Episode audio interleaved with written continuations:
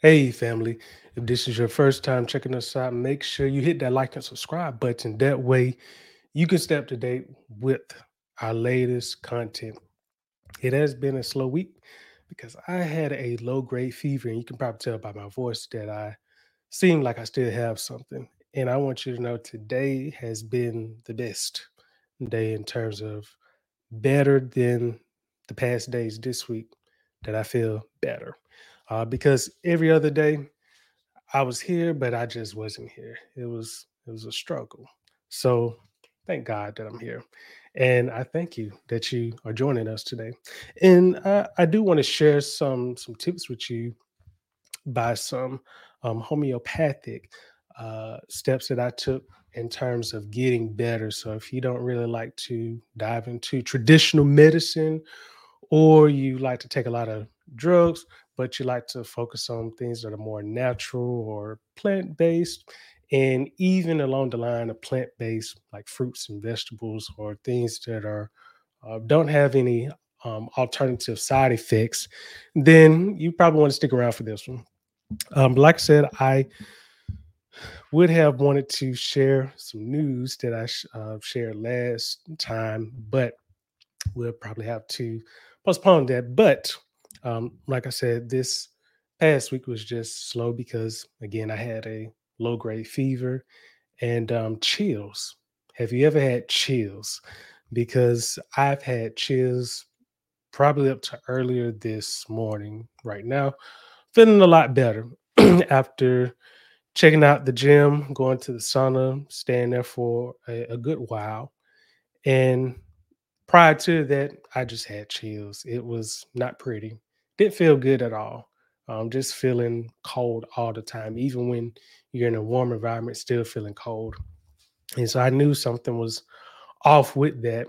But like I said, I did get into some um, holistic means, which which I mean by that is I, I did try to implement some some healthy homemade remedy strategies. And my lovely wife actually helped me with one of these, which was um, taking some oranges and lemons uh, with some cinnamon, I think actual cinnamon sticks, and then taking fresh ginger. So um, shredding up some ginger and then putting that into like a, a mixture, mixing it up, and then taking some hot water, combining all that together, making your own herbal tea. Yes, now that's awesome. And so I I, I uh, drank that. It was awesome. I think I had two cups from the same um, from the same um, ingredients that I added. So to one cup, I, I drank one cup, and after I was done with that, probably let it sit for a couple of minutes, and then I drank some more. But it actually helped with just regulating my system.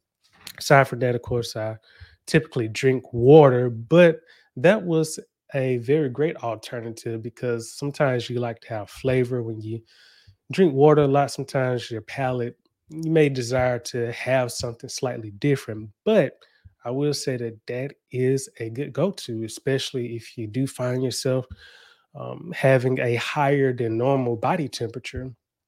And for me, mine was actually over... Um, it was actually over ninety-nine uh, degrees Fahrenheit, which is hot.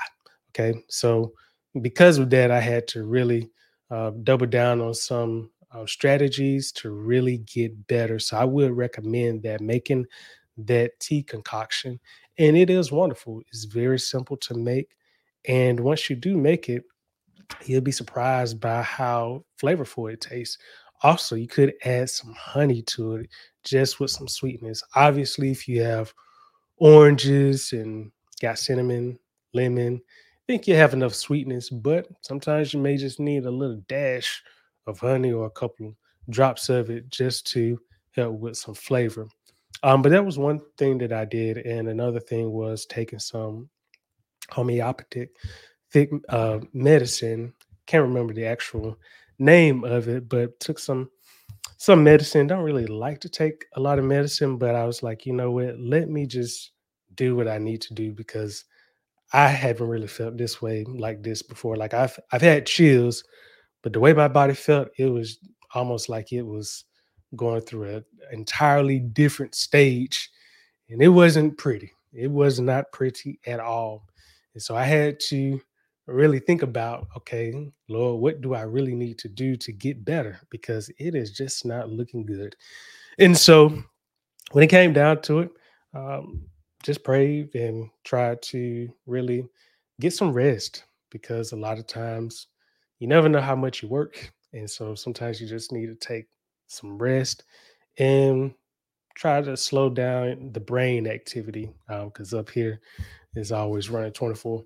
And so sometimes I have to slow that down to where it's uh, a third or even half of that if possible. But that is necessary to really get into good health. And so I would say if you've ever, again, have a low-grade fever, you know, there are some things that you can do uh, on the prevention side. But even then, you know, fevers, colds, they they do happen. You know, we, there's no uh, law that says if you do this, you will never get a cold. Surely a lot of people have made videos about it. But even then, you know, it's just one of those where it's, it's only going based off someone's opinion, based off something that you do. And still, even then, the chances, just a small percentage, still means that it could still happen to you.